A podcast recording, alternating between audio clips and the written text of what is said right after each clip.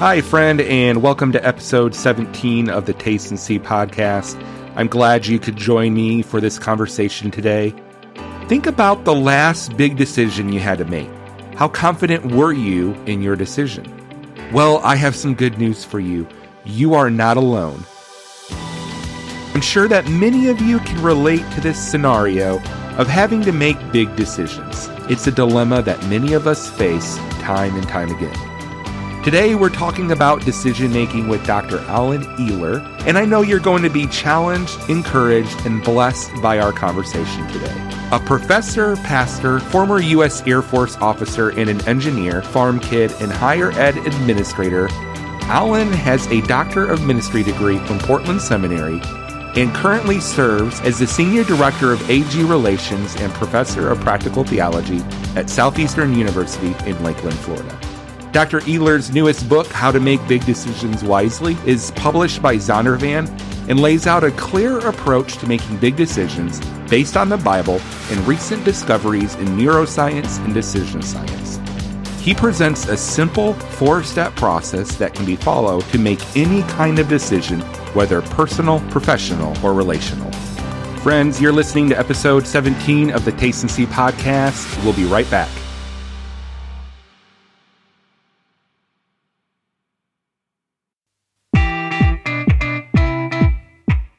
Welcome to the Taste and See podcast, a kingdom based podcast that exists to encourage saints, empower believers, and reach the lost with the goodness of God. Psalm 34 8 proclaims, Taste and see that the Lord is good. To taste is to experience, while to see is all about perception. Join us as we discuss our experiences in the kingdom of God and discover how we can impact the world around us through a new lens. Here is your host, Josh Emmerich. Dr. Ehler, thank you for joining us today, and we are excited to have this conversation with you. Well, thank you, Josh. Thanks for the privilege of joining you. So, Dr. Ehler, I like to start off this conversation with some fun questions. So, the question I want to ask you is if you could travel anywhere in the world where money wasn't an issue, time wasn't an issue, nothing was an issue, where would it be and why? Hmm. Well, I love traveling, so I'd love to go everywhere, but uh, I think it'd be really fun to um, maybe hike, backpack the entire Andes all the way from Tierra del Fuego to Panama. I don't know why lately that's been on my mind. That'd be really fun to do. Or better yet, ride my bike from uh, all the way down there, all the way to Barrow, Alaska. That would be fun. I mean, you can't make it to Barrow, but let's say you go around and go down to Homer. Oh, that's great. I remember when I was pastoring in Vermont, I would go hiking all the time, and there's not too many places to hike around here. Yeah. So I so I, I truly miss that. Mm-hmm. But yeah, that sounds like it'd be really, really exciting. So tell us more about you. How did you come to know Christ and what led you to where you're serving in the kingdom now? Right. Well, I grew up in, in in a church, but there wasn't a lot of spiritual life there. I mean, there was a lot of life, and we told the stories of Jesus, heard them, but uh, it wasn't a church that encouraged personal faith until I became a junior in high school. We had a new youth pastor, um, and he really spoke to me, and God spoke to me through him, and even supernaturally beyond that. And age 18, after graduating from high school, I just felt God calling me to surrender to Him fully. You know, I'd been master my life before that and had to make Him my master. But I was already obligated to uh, an Air Force ROTC scholarship to study civil engineering and went off to that college. But they happen to have a very strong InterVarsity Christian Fellowship group there. And, and in my dorm had people who came around me, upperclassmen who helped disciple me. And I got involved leadership felt a calling to ministry almost immediately within two months of starting college. I, I just knew that that where I was, where I was going, I thought it might be overseas and missions, but along the way, serving in active duty in the Air Force, I did get to go overseas to Turkey and Germany, and uh, my wife and I loved that experience. But I knew it wouldn't be an immediate thing, and who knows, it may still end up overseas. But uh, we wound up coming back and serving at a church outside of Seattle, Washington, and uh, as associate pastors five years, lead pastors at a church north of Seattle for eight and a half years and uh, finished my MA while I was in, on active duty, then finished the MDiv uh, equivalency work at Fuller Seminary. They had a, a, campus there in Seattle, and then just felt the prompting to keep going. So I went ahead and got my doctor ministry degree from Portland Seminary. At the time, it was called George Fox uh, Leonard Sweet was the, the main mentor of that program. And when I was getting finished, I met Dr. Kent Ingle, who had just become the dean at Northwest University. And I knew the president, Don Argue, but told him, hey, you know, if you finish my doctorate, you guys are pastors come in and teach. And they happen to have a program they called LEAP Leadership Education for Adult Professionals. And it was done in the evening and they needed somebody to teach a class on First Corinthians. So I would drive uh, down from my church, a little less than an hour away, one night a week, five weeks and, and I love teaching and I must have done okay because they asked me to come back and teach a class on hermeneutics and then they asked me to do one on New Testament and then they had a full-time position open and Dr. Ingle called me and asked me to apply and I love teaching on the side but I really loved pastoring and I, I wasn't sure that's what I would want to do but uh, I didn't want to say no to God so walk through the whole interview process and uh, we'll never forget that day coming home after a day long series of interviews, just knowing that God had called me there. And I didn't know how I'd tell my people. It didn't make sense to me, but I started teaching and loved it. I still served in a church on a part time basis, a, a large multi site church up there called Cedar Park Church asked me to oversee their branch campuses. And that was fun, kept me in the church. So I served there at Northwest for five years. And then in the book, I tell the story of how had just a supernatural series of events. And some people say, yeah, it's just coincidence, but it's pretty hard to say that all that is coincidence because um, had uh, just unmistakable one thing after another. Florida was not on my radar. Kent Ingle, who had been my dean, had come down to become president here at Southeastern halfway through that time, invited me to apply. And God spoke to me uh, through through a prophetic word, through somebody who had attended my church I hadn't seen in several years, and she just had a strong impression to send me a message through Facebook, and and it, and she could not have known that her imagery was the mascot of Southeastern University. The fire was the imagery that I would be sending balls of fire around the world, and then had so many other people in my life, including Leonard Sweet, saying, "I hope you consider this." And we went and felt that unmistakable call, and it's was just confirmed again and again, many many times over. I am so glad that you answered that resounding prompt from God. For those of you who are listening, Dr. Ehler was not only one of my professors at Southeastern, he was my dean. So when the dean agreed to come on my podcast and speak, the pressure was on. but in all seriousness, thank you so much for sharing your story. It was truly an honor to learn from you during my three years at SEU. And, you know, I remember taking homiletics with you mm-hmm. and uh, yeah. shape, shape of practical theology. And actually, the resource that we're going to be talking about today is your new book, which has an approach to practical theology called story shaping. And if I recall, this book came out two years ago, just a couple mm-hmm. days ago. Yes. Yeah, it was. Mm-hmm. And so the book is How to Make Big Decisions Wisely, a biblical and scientific guide to healthier habits, less stress, a better career, and much more. I don't know about you guys who are listening, but when I hear those three things healthier habits, less stress, better career I say, sign me up. That is something I could use more in my life. And so, what led you to write How to Make Big Decisions Wisely? Well, it's a, it's a series of, of strands that that kind of came together. And by the way, Josh, it was an honor to have you as a student and love what you've gone out and continue to do and developing your, your podcast here as well as serving a local church. And it's exciting to see what God's doing. But for me, it, it goes back to the fact, like I said, I grew up in a church where there wasn't much spiritual going on. And I got a real spiritual encounter with Jesus and he called me to surrender my life to him. And I started attending a church, the Pentecostal church. And you would just hear this expression. People say, Oh, the Lord told me this, this, and this. The Lord told me this, that, and that. And I would be really how does that happen i mean i just was so curious to me what, what does that mean and and yet i knew i could reflect back in my own life even surrendering my life to jesus there was an obvious spiritual encounter but it hit me at even before ever getting into ministry if i was going to make jesus my lord that meant he was my master. That meant I would do whatever he wanted me to do. And I know the Bible has a lot of stuff, are eh, very clear. And I believe the Bible is God's word to me is as a Christian. So wherever the Bible speaks, that's really clear. I know what to do. But when it's time to buy a car, the Bible's not going to tell me, oh, you should buy a Chevy, you should buy a Ford, you should buy a Honda, you should buy a Toyota. it's just not in there. There's no, you know, first car 112 isn't isn't in the Bible. So I just felt like, but a big decision, like whether to take a job in one place or another, what house to buy, what girl to marry, um, you know, what, what, what I should be doing, what to preach next Sunday if I'm a pastor, whether or not start a business. All these things have huge consequences. And if God has something to say to me, I want to know what it is. And, and so that really started me to begin to really seek words of wisdom. And, and there were there were some good books that had been written along the over the years, kind of on and like usually they're quote, quote unquote seeking the will of God.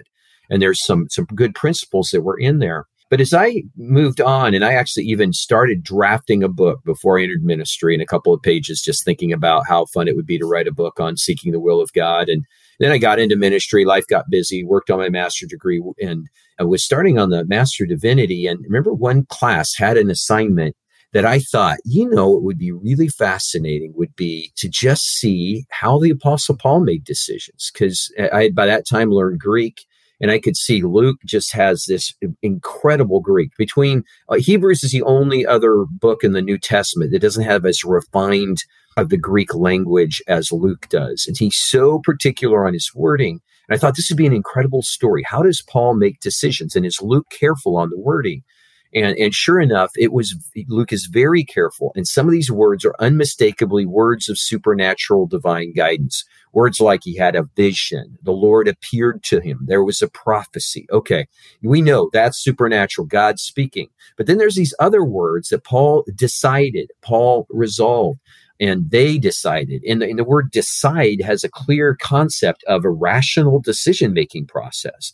So, so I putting those together, it, I thought, well, let me just do kind of a count. What do I see? And I saw a slight majority, just a little over 50% of the recorded decisions that Paul made in Acts were rational decisions rather than supernatural. What we know about writing, I mean, anytime you write, it takes time and effort. You can't write everything that happens. And if I'm going to write something, and especially back then when you didn't have a computer and, and parchment was expensive, you're only going to write the significant ones. So that would mean that the supernatural ones are going to be far more likely to be recorded than the ordinary everyday decisions, which would give the indication that, that the likelihood of the decisions Paul made, the vast majority of them were going to be rational decisions. And I thought that was interesting. And then I started my doctorate, and totally independent of this, I decided to study preaching for my doctorate. And I wanted to know what made a difference between people who are effective as preachers and leading people to faith in Christ and those who are, eh, it's not so effective. Was there a difference in really effective preaching? And I, I was challenged by my doctoral mentor to study other fields besides preaching itself, but to see if I could draw from another discipline. He encouraged education, but along the way, I found this whole field called decision science which is actually a subfield of psychology. And it takes a look to see how people make decisions and there's a book that since came out, since I finished my doctorate, that's just a legend in the discipline, written by neuroscientist Daniel Kahneman called Thinking Fast and Slow. But it summarizes what I found in my dissertation five years before that book came out. And that is that indeed people tend to make decisions one of two ways. It is a slow, rational, thoughtful decision process, or it is a quick, intuitive, impulsive decision process. Uh, one of them called a kind of a direct and, and other a peripheral. And, and do we actually weigh the evidence or do we go with just go with the gut? And so I found that in preaching, yeah, preaching works with both. Good preaching can be rational. You can help people overcome any any counter argument of why they should believe in Jesus. Here's a good rational evidence. We can point to the Bereans there in, in Acts 17 who, you know, studied the scriptures to see whether these things are so. And uh, so there, there's strong evidence that yes, we can trust the scriptures. And I should say 18, I believe, for that chapter. But there's also the times that people are just, they're just led. There's something spiritual that happens. So if we can see preaching happen as a spiritual action where there's something that is beyond explanation that happens, sometimes there's something rational. And, and so both of those things were were in in my repertoire when I moved to Southeastern and I was asked to begin teaching that class, the shape of practical theology. Uh, and it's a it's a discipline that not every school covers, but it involves uh, the consideration asking some questions to see basically what is God up to and what should I do about it. And, and as a pastor, that's a critical question. I mean, I want to partner with God. I'm in I'm in ministry. That's I'm in business for God, doing his business. So I want to know how is God working in my community? How can I partner with God with what he's doing in my community? How can I partner with him in what he's doing with the people in my congregation? So at its core is a decision question. What should I be doing? What is right in this situation? And, and, and how do I know? How do I discern that? And I found that all of the books that I had found up to that point in time that were written in the discipline of practical theology were not written by Pentecostals. I have later found that Dr. Mark Cartledge, who is a Pentecostal and what they call the uh, principal of the London School of Theology, basically the president there now, he was at Regent Seminary before that, Regent School of Divinity in Virginia Beach. Uh, but he's written some scholarly things, but at the time I hadn't found that yet. Um, but I just thought, you know, there's something missing here. All of these books are just saying, some of them will say, okay, draw from scripture, others will take a look around, but nothing's talking about the voice of God. And as a Pentecostal, I know that I've experienced the voice of God in my life. And all those people way back in my early days in the Pentecostal church were telling they heard from God. And, and I see that there's a place for it, even in science, to say sometimes there's things that are beyond uh, the, the natural rational decision process. So if God is speaking, and if God can speak to us like he spoke to Paul, we should find a way to incorporate that into our decision making process. And, and, and honestly, a lot of spirit filled Christians, even I've learned since, a lot of people are not Pentecostals. In fact, uh, pastor one of the biggest Baptist churches in Florida, I met him in a conversation. He said, "I want you to know, I'm not a cessationist. I believe in in seeking God for His direction for our ministry." And, and so, okay, great. Well, let's can we find a way to do that? Because yet, if God always speaks in every case, that's one thing. But what I found with Paul is he doesn't didn't always speak to Paul. And I know for me, there's been a lot of times I've been asking God for direction, never got that direction. And does that mean he didn't tell me where to take my car one morning? I have to sit by the side of the road until I get divine revelation. Well, and the people I interviewed, not everybody gets divine revelation for every decision. So is there a way to discern when it should be part of our decision making process and when we should lean on other forms? And if so, what other things should we find? Uh, so in first the first time I taught that class, I, would already started to begin to reflect on some of those things. But over that next year, between 2013 and 2014, I started to do a lot more research and started to recognize there's need for for a decision process that can be applied. And at first, it was just going to be a textbook for that practical theology class but can take a, a, system of practical theology that would give place for the voice of the Holy Spirit, but also a place for rational decision making that is done well. And so I drew from a variety of things, especially scripture, writings on decision science, neuroscience, um, other fields, including philosophy and even theology, taking a look, all of those things, putting it together and develop that four step process that is story shaping. And, and I taught that, got a lot of good feedback from students in the next couple years and decided it would be a good thing to put into a book. And so wrote it in a book at first, again, as I said, to be a textbook um, and was encouraged by some of our faculty who's been published to say, you know, you really should find an agent my first agent said, "Yeah, I don't think you know, publishers going to publish a book on that, but you know, it, it's about making decisions, right? Why don't you write a book for ordinary people? You can assign it to your class if you want, but everybody has to make decisions." So he repackaged it, and then uh, he ended up retiring, sold it to another agent, and Bob Hostetler, who works for Steve Laube, reworked the the proposal, and immediately Zondervan picked it up and said, "Yes, this is something we need to do." And so so we got it published and yeah in february of 2020 just in time for the pandemic Wow, perfect timing for sure. and uh, you know, the thing I really appreciate the most about this book is that what you just mentioned about how God doesn't just speak supernaturally, he speaks practically as well. And what I love about that is I think it really causes us to really lean in and really just listen more because, you know, for so long I always thought that you know, I, I guess I was always hesitant thinking that God wasn't really speaking unless I saw the writing on the wall like Daniel. and the thing that I appreciate about this approach is that God really speaks in even the small, minute ways, in the very practical ways, as you know, is simply me writing on one side what are the pros and what are the cons and what is the Holy Spirit speaking to me in, you know, as I take a look at that bigger picture. So my next question is is really in light of the supernatural and practical ways that God speaks to us, how should we as Christians make big decisions? I uh, lay out that process in the book. And so, just in answer to that question, I would say the first thing is to recognize is this a big decision? Because most of our decisions are completely fine to make intuitively. And and if you think about it, everything you do is ultimately a decision. If you decide to blink your eye, well, you don't consciously think about blinking your eye until now you do because I just mentioned it. But most of the time, we trust things to more of those instinctive processes. And I give the example in the book of driving a car. You know, when you're 15, you get your learner's permit, you think about everything when you get behind the wheel of that car. You know, okay, which pedal do I push? Which lever do I pull? Which do I turn here? How do I push this gas and all that? Maybe age 16, 17. By the time you're 18, you've driven a few thousand miles and it gets to be something that you can do more intuitively. And you don't have to take the time and energy to process a decision. It's no longer the big decision it was when you were just starting out.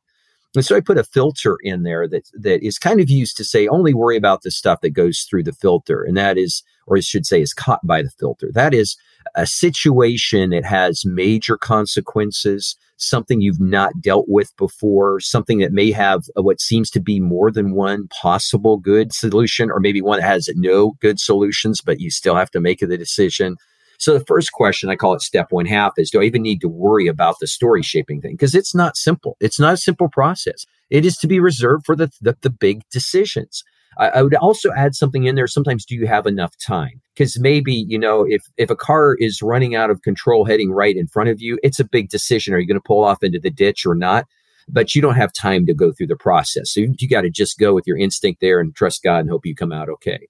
But when it comes to like, accepting a job or getting married or buying a house, those are bigger decisions that you do have time to work through. And in that case, then it's time to walk through the four steps. And the first one I call reading the backstory. And that's simply identifying, okay, what is the situation? What's the decision that I'm facing right now? What's happening? Why is it happening? Is there something here that I need to be sure I don't lose no matter what? Is there something here that I need to be sure I do get rid of and stop doing? And, and you can apply this with anything from like big decisions, individual decisions, corporate decisions. I even use it as a, a process for strategic planning in churches. I've worked with several churches to guide them through the process. And we spend a lot of time in reading the backstory. So we don't, because there's so many well meaning pastors who take over an existing church, say, well, I don't like that. Let's just do all this here and don't take time to discover, hey, you had a lot of healthy stuff about this church, but you just threw it all out the window and a whole bunch of people went with it. And, and so taking some time to see what's healthy when you inherit something can be a good thing. But you don't want to spend too much time reading the backstory. Some people spend so much time looking backwards, they never move ahead. And so you've got to be clear okay, here's how we're moving forward. In some cases, you may want to bring some people with you on the journey, especially an organizational thing or a family situation. Then the next step is to catch God's story. And I believe scripture is our first place to go. Uh, I hold to scripture being my final authority in all things. And if the scripture is clear, especially New Testament commands, uh, imperatives from Jesus, good, well thought out, clear examples from the Bible that are still applicable for Christians today. If it says it, that settles it. You know, okay, if a real cute girl at the office flirts with me, should I answer back? No, I'm married. Bible says the marriage bed is undefiled. I made a vow to my wife. That's not on the table. Sorry, not going there. It may look good to somebody else, but it's not to me. Even if it did, it's not right because the Bible is clear on that. Um, should I should I lie? Nope, not there. Should I pay my taxes? Absolutely. Should I worship God? Absolutely. I don't have to worry about those. Those are clear. But on some things that maybe the Bible isn't so clear on, that's where I give place for the voice of the Holy Spirit. And that can come individually. It can come through the prophetic word, like I received about coming to Southeastern. And sometimes it can come from what we would call godly counsel. And I also had that coming to Southeastern with so many people who I trusted who knew me and knew the situation there as dean and said that it would be a good fit for me. I, I, wouldn't have done that on that alone, but then later got that own confirmation, that internal voice of the Holy Spirit that we Christians really tend to long for. And I, I would say people who are not familiar, like I was coming into a, a spirit filled church, wondering what in the world is that like? And I, I give several criteria, looked at a lot of different people, and since then done a lot of interviews. And I would say listening to the voice of the Holy Spirit is usually something that you did not seek. It, it comes to you independently because sometimes we can generate our own emotions. I really, really want this. I really want to marry that cute guy because he's really cute and he's got a great personality. But, you, you know, okay, that's your heart. Is that really God? There's something transcendent about it. It's not from inside of me. Uh, also, it can tend to be something that that is continually returns. Also, look for something that I would call bearing witness. First Corinthians 14 talks about it. Don't always get that, but that can be super helpful. If I'm thinking this and other people bear witness, okay, that gives me some good solid evidence. Another one is it's never opposed anywhere in scripture. It's again in line with scripture, going to test it that way. And then other people could bear witness to as, as well. Although there can be exceptions when you know you've heard from God and there's something else there along the way. So if I've heard from God in one of those ways, emerge from that season of catching God's story saying, okay, I can either say, A, I know for sure this is what God wants me to do, which I can skip the next part of the process, or I'll be B, I think so. I'm not 100% sure, but I think God may be speaking. Then it's good to work the next process. Or I may go, huh, I have absolutely no idea what this is. In that case, I'm going to go to the next step, which is called craft a new story. And they call it craft because crafting is taking existing materials and working them for a new purpose. You know, when we face a decision, we usually don't get to create everything from the ground up. We have to take accept the opportunities that have been given us. I also say craft a new story because the big first step of the process is to recognize there's a lot of possibilities in front of us. And uh, again, use the word story because things go on and the decision never stands on its own. It kind of seems like it does, but we take what we've got coming in and there's going to be something going out. And so we come into that process. So really thinking about that A, the goal there is to, to find the best decision that we can uh, we may emerge with a clear best, it may not be, but to work through the process, we want to start by increasing the number of options we're considering. A lot of decision problems happen because people tend to do what's called narrow framing. That is, they look at this or that, A or B, one or two, and they forget that there's another 24 letters in the alphabet that we could consider. There's hundreds of other options that we could look at. And sometimes the best option is not one of those first two you're considering. And so taking time to just increase the number of options can be helpful. Most common way to do that is what's called brainstorming, but there are a lot of other ways I talk about in the book. Uh, bringing other voices in can be helpful, but you want to just expand the number of ideas until you've got a lot of things you're willing to consider out there on the table, even the crazy ones. Sometimes the crazy ideas lead to the best ideas. And once you've looked at all of them, then you go to the next step, which is reducing them to a manageable number you may have 20, 30 ideas out there. Well, some of them are ridiculous. Some of them aren't going to work. Some of them are simply replications of one another or very similar to one another. And I want to get that list down, ideally four to seven ideas that I'm going to weigh and evaluate if I can. And if I can't, I'll just evaluate them all, but then go through and take a look at each of those. And you talked about pros and cons. That's one thing, but sometimes it can help to bring in, look, explore a little more deeply other than what I have on the surface like if I am looking for a car, maybe I need to go to kellybluebook.com or something and consider those or, or get talk to other people who bought one of those vehicles or look at some other information, go for the test drive, do some other research to bring that to the table and then come back and work through it again. And I would say continue to pray throughout the process.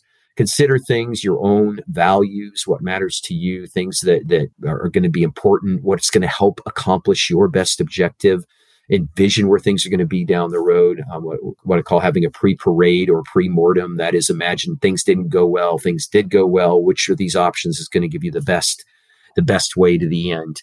And then after you've taken a good hard look through all of it and you've prayed through it, make your decision. And I'd love to be able to say, yep, work through this process. Every time you'll know 100% this was the best decision. And honestly, I can't say that.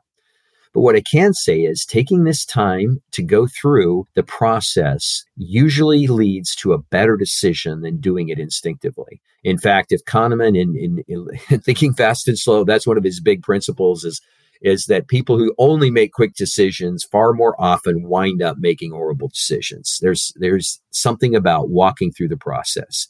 So once you've crafted a new story, you've made your decision, then you go to the fourth step, which is to tell the new story. Now it's the story. You've made the decision. You want to figure out who you need to tell, how you're going to make it happen. In many cases, it'll involve enacting a plan and then evaluating it. If it's an ongoing thing, if it's going to be recurring, you want to be sure is it doing well? Can we fix it? Can we improve it?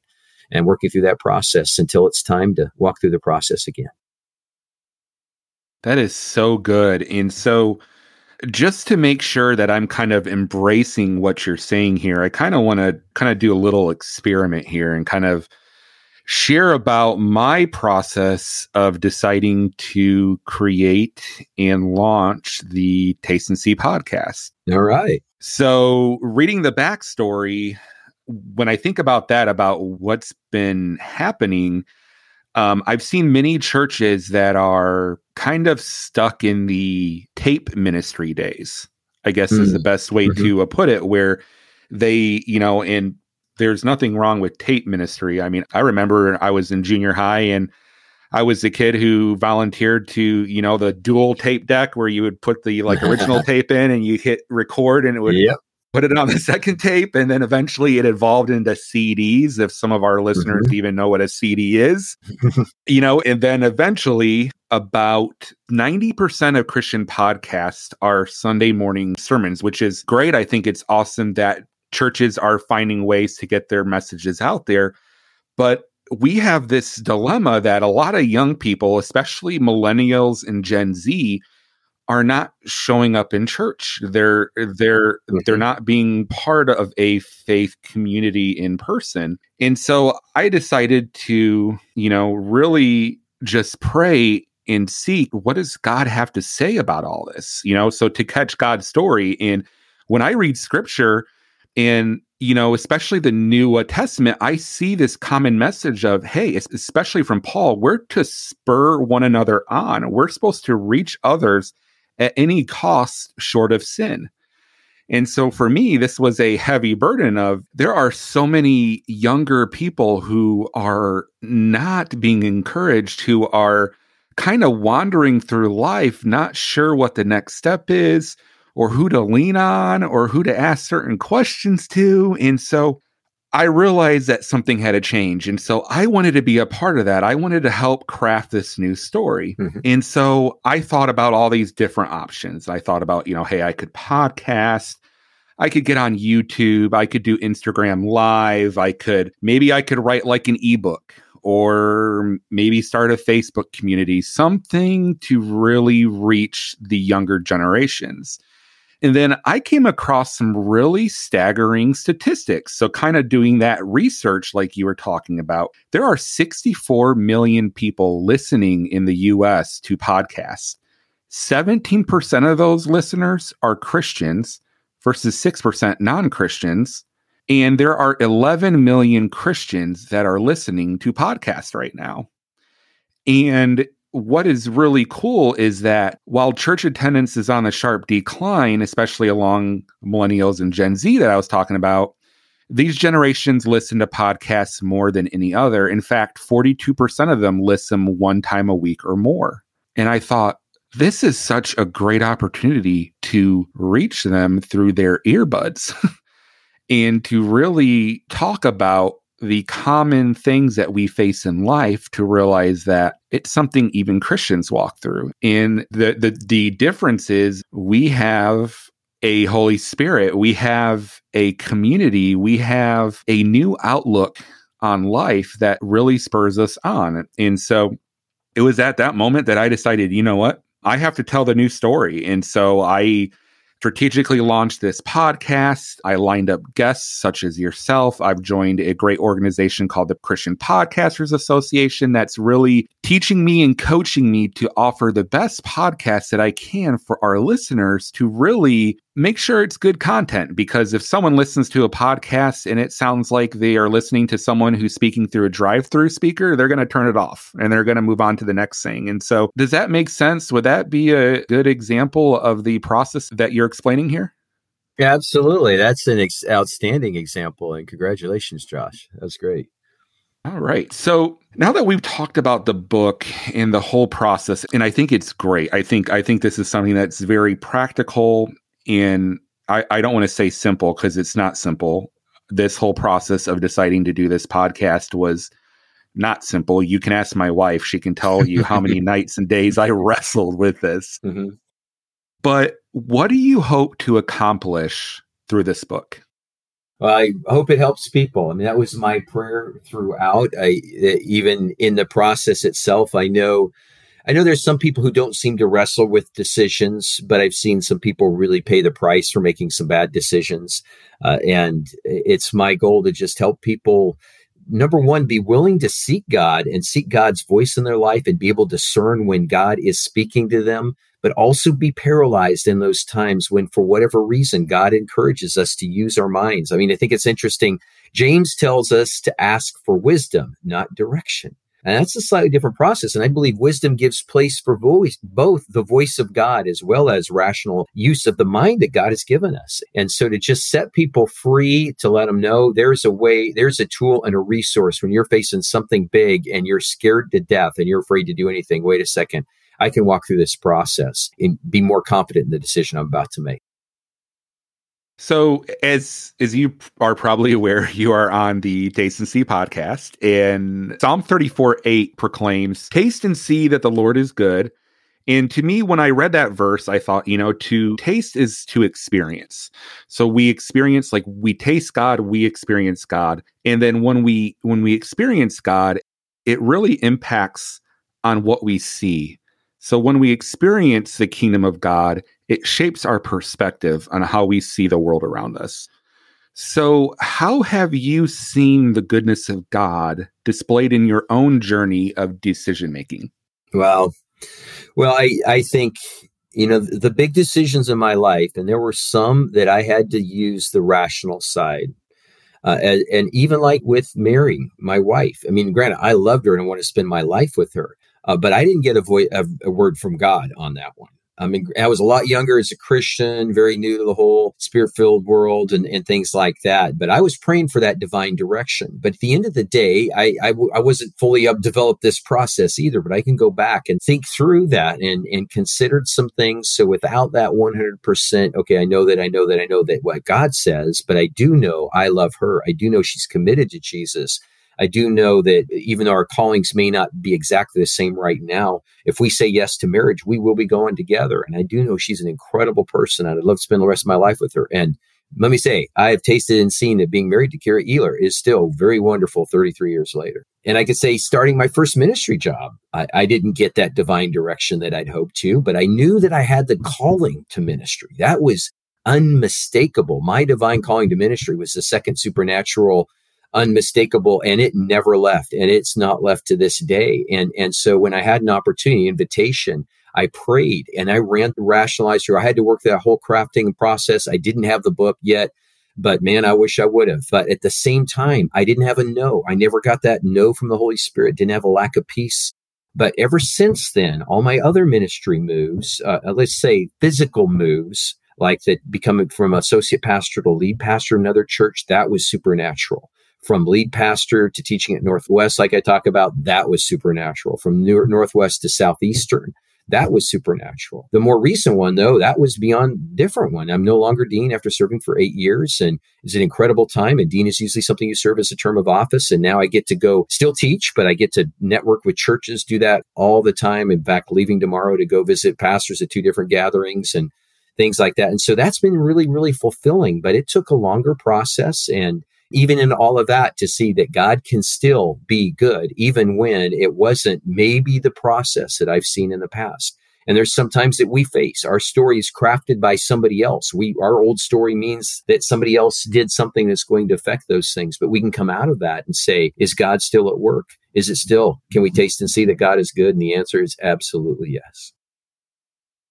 Wow, how encouraging it is to know that the goodness of God is not just seen in the supernatural, but the practical as well, using the brain that God gave you. mm-hmm. Amen his goodness comes through that too. Mm-hmm. I think I think that's something we often forget. We look around for the supernatural, but we forget that God wired your brain too. Yes. You know, he gave you your thought process. He gave you your, your rationale for a reason. Use it. Mm-hmm. So that's something I, I really, really appreciate that. So before we leave this conversation, what is one action step or challenge you want us to walk away with this week? What is our call to action? I'll give two, depending on the kind of listener you have. And, and listeners, I bet will be in both camps.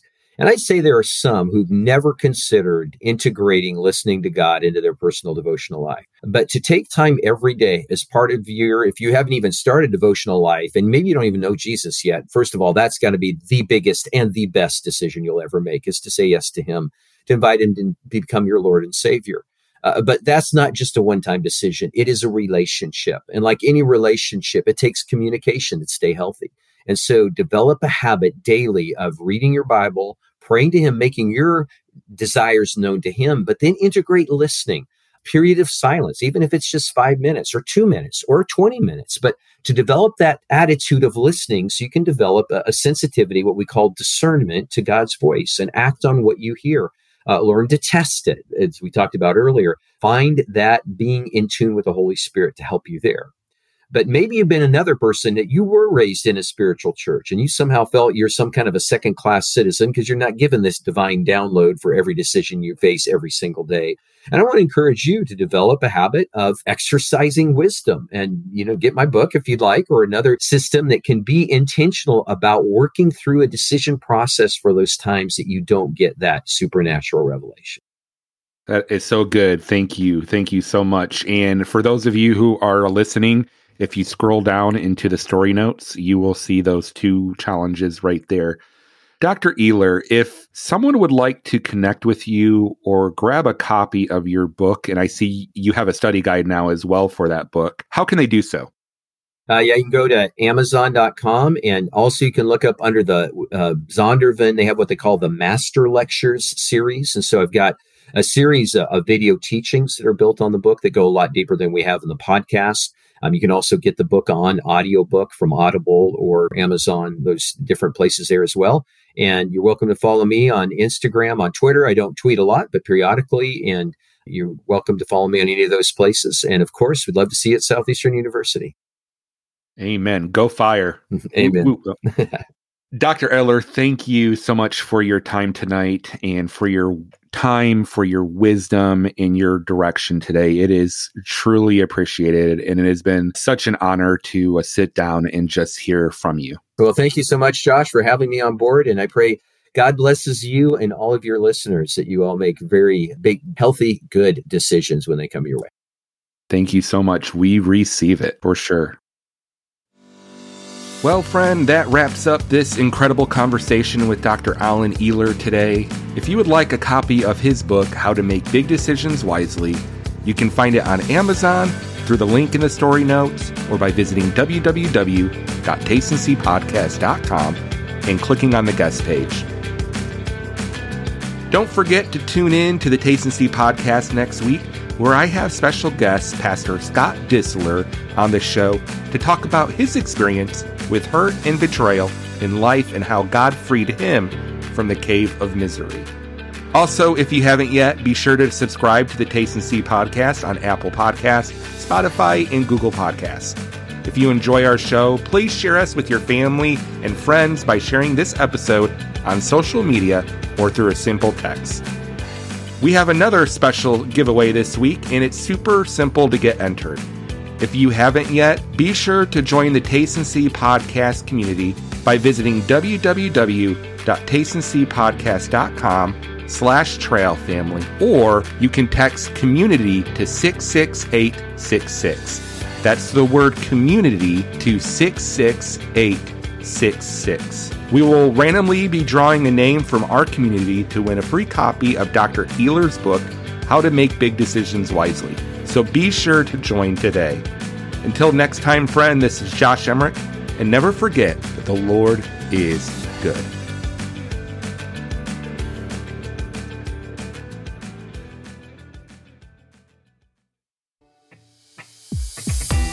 Thank you for listening to the Taste and See podcast. We hope that you were encouraged and empowered by our conversation today. For future and past episodes, please subscribe to us on Apple Podcast, Spotify, or Google Podcasts. You can also follow us on Facebook, Instagram, and Twitter by visiting www.tasteandseepodcast.com. Now go, live for the kingdom, and always remember that the Lord is good.